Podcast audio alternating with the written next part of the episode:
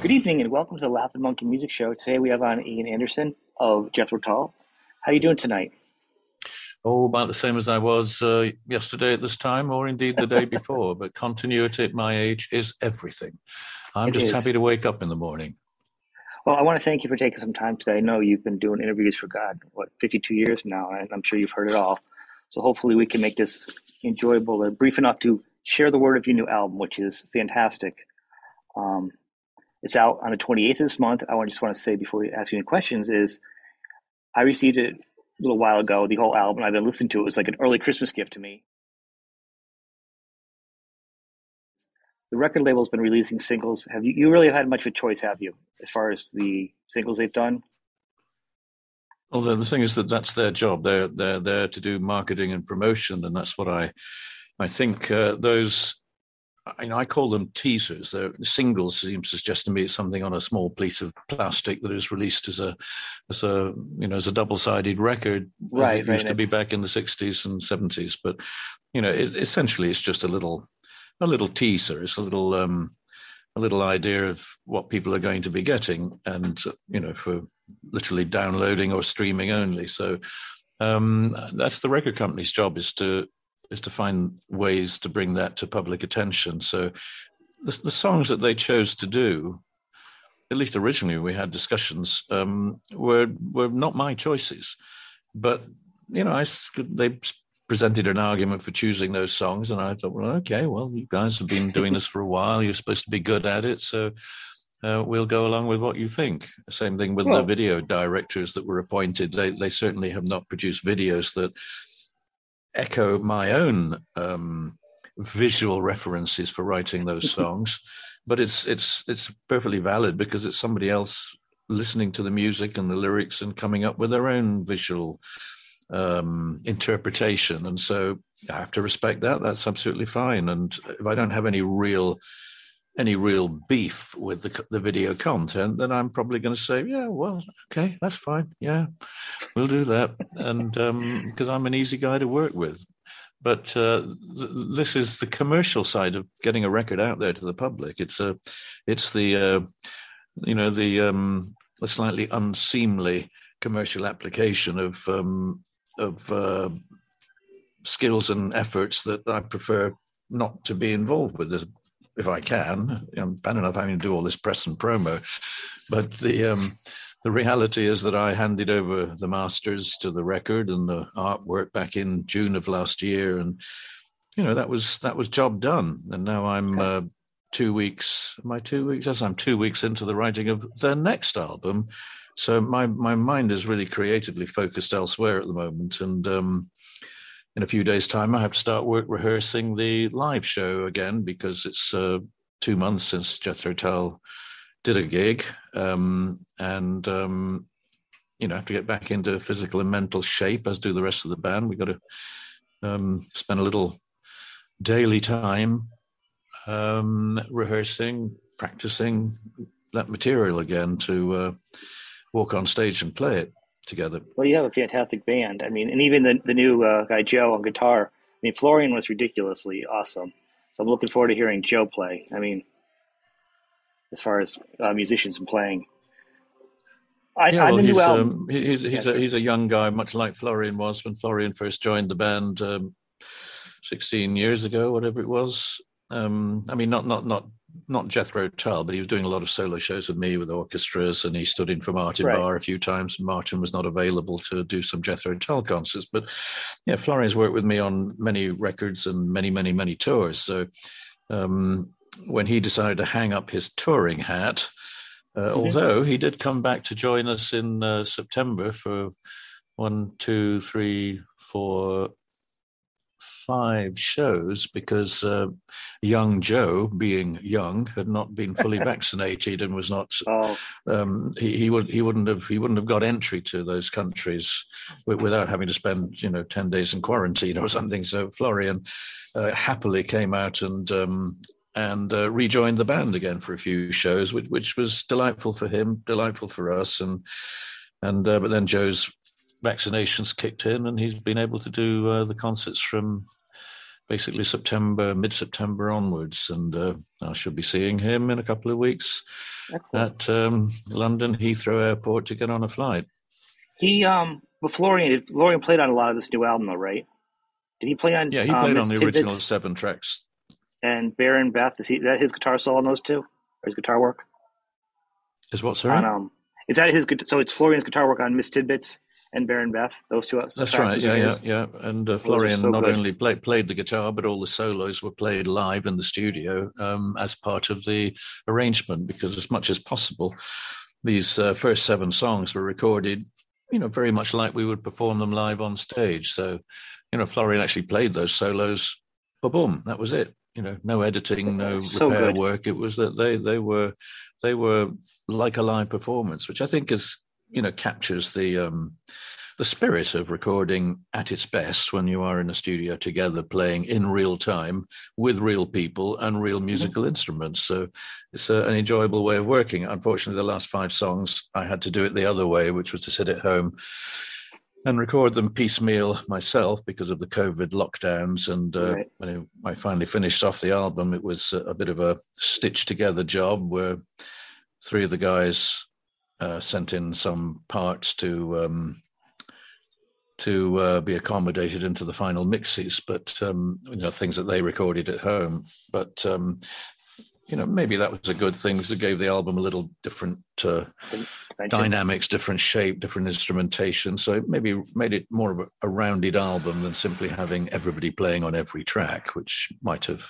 not been perhaps as uh, ultimately as as satisfying are you always working on music? I mean, because I mean, you're always releasing as a fan. I know you like your collections and stuff, and you've had um, Steve Wilson's remix some stuff for you and stuff. But as you say, you're starting a new album now. Prior to this, do you kind of have a guitar laying around, or your flute, or lyrics? Are you, are you kind of always noodling ideas to the side? Or do you just kind of take a break from it? Well, I, I, I don't don't usually spend time. I spend a lot of time actually just generally practicing and rehearsing. I, you know, try and play the flute every day, for example, because it's maintaining your embouchure, the muscles, the, the, the muscle memory that goes with it all. Um, you know, I mean, I have a guitar sitting, you know, just over there, and I have a flute sitting over there, and I'm in the office. You know, I'm not even in the studio, so I, I always have couple of instruments around, but it's it's it's not so much that I'm always writing music. When I write music, I, would rather make it more of a deliberate act. So I okay. told everybody I was going to start a new album at 9 a.m. on the 1st of January 2022, just as I did back in 1st of January of 2017 and the 1st of January in 2014 and the 1st of January in 2012. So I've made a habit of putting myself on the spot and doing what I, it is I've told everybody I'm going to do. Otherwise, I'd look a bit silly. And in fact, I did look a bit silly this year because I said nine o'clock on first of January, and unfortunately, um, due to um, emails and whatever, it was nine thirty when I started, so I was half an oh, hour late. Oh my God, I know I'm going to forgive you. Yeah. You are very deliberate and very respectful. I've always loved that about you. Would you say you're no frills? You're not, um, you know, you're not messing around. You get right to the point. And I appreciate that about you. Well, I, I think the thing to me about about you know making the commitment to to to to begin a project. I mean, you have no idea whether it's going to be whether it's going to work. You know, you know, you might start work at nine o'clock and lunchtime comes around and you've got nothing. Um, right. And I think that pressure is is a great thing because it's really quite exciting when you get maybe one or two ideas and then you revisit them again later in the day and and perhaps um, they survive. Uh, perhaps they they get put, pushed aside and you do something the next day. But it's quite exciting, you know. It's, it's um it's exhilarating to find that you are able to summon some kind of a creative result uh, just by putting yourself on the spot and and and approaching it with a pretty empty mind, which is I think rather good. And I, I, I try and do that in in in the process of writing, arranging, and then even in recording. You know, there'll be some lots of things that will appear in the rehearsal room as refinements and additions you know, which just occur to me on the spontaneously at the time of beginning to work on on things with the band, and we'll introduce a new bit of music, and I'll you know, I'll, I'll excuse myself for half an hour and you know then come back with with another section that I've just thought of, and you know, I find that very exhilarating, and it's um it's nice to it's nice to have have all the the prep, all the preparation done, but you leave a little wiggle room to come up with some new stuff and um, maybe change some things or add some mm-hmm. things and and the band are part of that process because you know it's important that they understand the general structure of the song but that they come in and put their own refinements into place so it, it personalizes it from their perspective and I, I, would imagine makes it much more enjoyable than than reading the dots that some somebody has presented to you and said play this don't change anything. Play it exactly like this, which of course is what uh, musicians in a classical orchestra have got to do. You've got to play it like it was written by Beethoven, Mozart, Handel, Bach, whoever it might be. No, no deviation. You know, even even a soloist in a flute concerto will be permitted to give it some expression, but he or she will have to play the notes that were written. Um, that's what conductors are there to to ensure. So uh, even you know even a, a, an enlightened liberal conductor is probably still going to say, "Listen, I'm afraid you really do have to play that B natural there. It's it's written in the music score."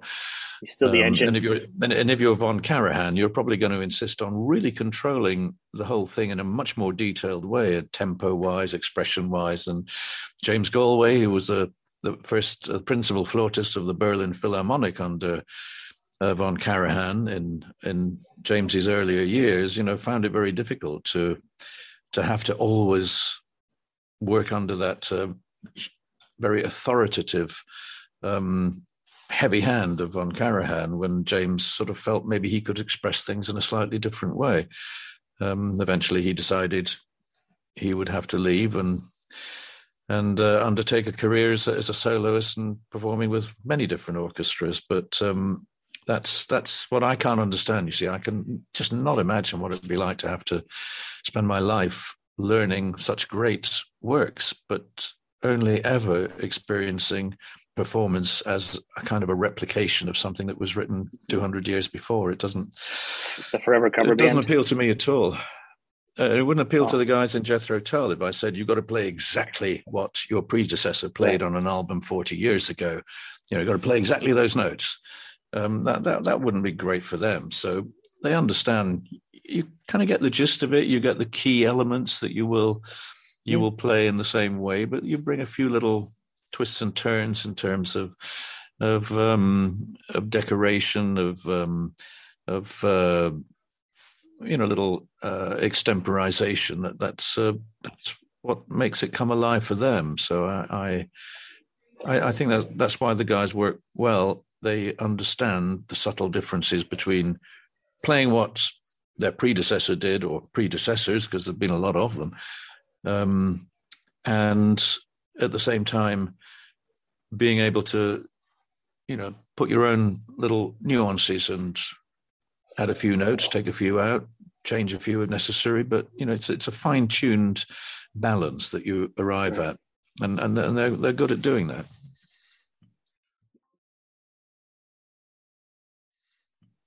What's great about your music, and I've been able to go back for, for years now, is I'm always finding new things in your music because you have a lot of stuff and. It's very fulfilling your songs because you, you play you get the melody with, it, with your strumming, with your voice, and then your, your, your flute is another voice. So it's like even when you're not singing, which is also going to be a challenge for you to be singing and playing flute. You know, that's a muscle you got to keep up. It's going to be such a challenge. But when you're writing, I can't imagine how you're adding all these different layers as you're as you're writing your song. I mean, you have three different pieces you're bringing in before you even go to the band to add their parts. Yeah, it. Um, but a lot of the things that I I do as my contribution, you know, they're not maybe completely refined at the point when we begin recording because I the Zealot Gene, for example, the, the the seven full band tracks, I was standing in a corridor outside the studio with a microphone and I was singing and playing my yeah. parts as a guide so they would know where they were in the song. Okay. But you know, I was also shouting yeah. out second chorus coming up, two, three, four, and uh, you know, just as cues for them but you know when you when you're a, an acoustic musician or a singer you know for technical audio separation reasons, it's it's not very likely you're going to get a satisfying master. There's always going to be some, you know, drum leak coming through the walls, and bass particularly will infiltrate things, and you know, um, it's quite often not only preferable but absolutely necessary to to record your acoustic stuff in isolation, so there's no no leak. I mean, Steven. Steven Wilson, right. poor Steven Wilson, has spent hours and hours and hours having to clean up Jethro Tull album masters from times gone by. How did he get involved all in, all the mixing? Leaks and hums and noises that, that the, he needs to get rid of in order to get some right. transparency into the multi-track uh, mixes. Uh, yes, he came because uh, the record company EMI at the time wanted to, I think, do a, uh, a commemorative uh, remix of Aqualung, and uh, and they asked me, did I know anybody who could I would recommend to to do a remix because I made it clear I didn't want to do that, and um, and I looked around and saw that Steven Wilson had remixed um, the classic album by King Crimson. Mm-hmm. Um, which um, knowing or believing that Robert Fripp was a pretty tough cookie who was a you know fairly uh, fairly uh, fairly much of a taskmaster in wanting things done a certain way so I heard so I thought well if he if he would let if he would let Steven Wilson remix um, you know in the court of the king the crimson king right. you know the, he, it must be something um, something uh, positive and and um, and displaying a certain level of expertise and understanding that, that would have uh, informed that choice. So I got in touch with Steven Wilson. We sent him a couple of tracks to see how he got on with it. He sent me the mixes, and I said, "Yeah, well, that sounds great. If you'd like to do that, we'll um, fire away." And um, Steven will you know, usually run things by me every so often when he's working on the mix, and we see how it's going, and we communicate by email, and um, and then maybe when he gets to do the 5.1 surround mixes, I go to his studio and listen to the end result, and um, they, uh, you know, my input is always there, but it's not. Uh, I, I don't. I don't want to. I don't want to be breathing down his neck while he's actually working. You know, it's you can make a few suggestions and little offer a few little comments, but you know, by and large, I think you've got to let someone get on with it and do it um, to their best ability right. in the way they feel is appropriate. And Steven is a, you know, he listens to the original mixes. He he uh, analyzes the way the the balances work of the different instruments and where the where they are in the stereo spectrum, you know, positioned, and sets out to not to recreate it, but to build upon those, you know, quite tenuous relationships. And uh, so he might give a little more prominence to a guitar solo than was perhaps on the original mix, or he might, you know, back off the vocals a little bit in the chorus or something. But you know, he, he's uh, he's thinking it through all the time, and never deviating so far from the spirit of the original mixes that I did, however long ago. So I think we have a good working relationship. But having said that, his time is uh, is probably up because he's uh, recently finished off all the uh, the the many many many many tracks of studio work and live performances of the Broadsword and the Beast, the album of 1982, nice. and that's due for release in July this year. And I, I think Steven always said, "Well, I'll, I'll do the stuff from the 70s, and then that's me done." But he did happily go on to do uh, the album from uh, 1980, and then 19 uh, the material that we recorded in 81 and 82. Uh, but I, I I'm not expecting him to go beyond that simply because you know he's got his own life to live, and he too right. is wanting to get back on the road and get out there and perform and not be uh, caught up. Will you guys continue on too that, much? Though? We will. What sorry? Like, will you continue on with the mixes to do more to finish up the mixes, or is it, it might stop here? Well, that that I'm sure that Steven has probably had enough by now. And no, I'm saying you have somebody else it. continue on. I'm saying. Oh, I see what you mean. Well, that depends on the record company because uh, Warner Music have to make their decisions about the, you know, about the commercial viability of, of okay. going into all that time and trouble and releasing albums that um, um, you know, in some cases there is no extra material. There's no bonus material right. and no supplementary recordings or demos or anything. There's just not, nothing.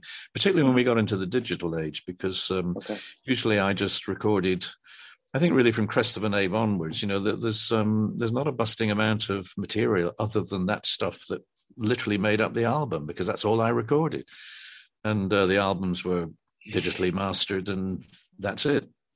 So th- there are no demos, there are no alternative versions um, of stuff, as far as I'm aware, for most of the albums. I mean, the Broadsword and the Beast, there was a huge amount of extra work was done, and um, during a period of time of you know writing a lot of music and then deciding on the final shape of the album. But um, you know, once we move beyond that, I don't think there's um, you know there's a busting amount of additional material, and, and that's kind of in a way what what makes uh, these things interesting for the fans is they're getting to hear the original album, they're getting to hear the original album remix, they're getting to hear the original album in in the surround sound. They're getting to hear a whole bunch of songs and demos and variations that make for a package that is a you know a much bigger listening experience. But if you're unable to offer that to them simply because you only ever recorded what you recorded and that's what was on the record okay. then there's nothing more to offer so I, am I'm not sure i'll discuss it with the record company once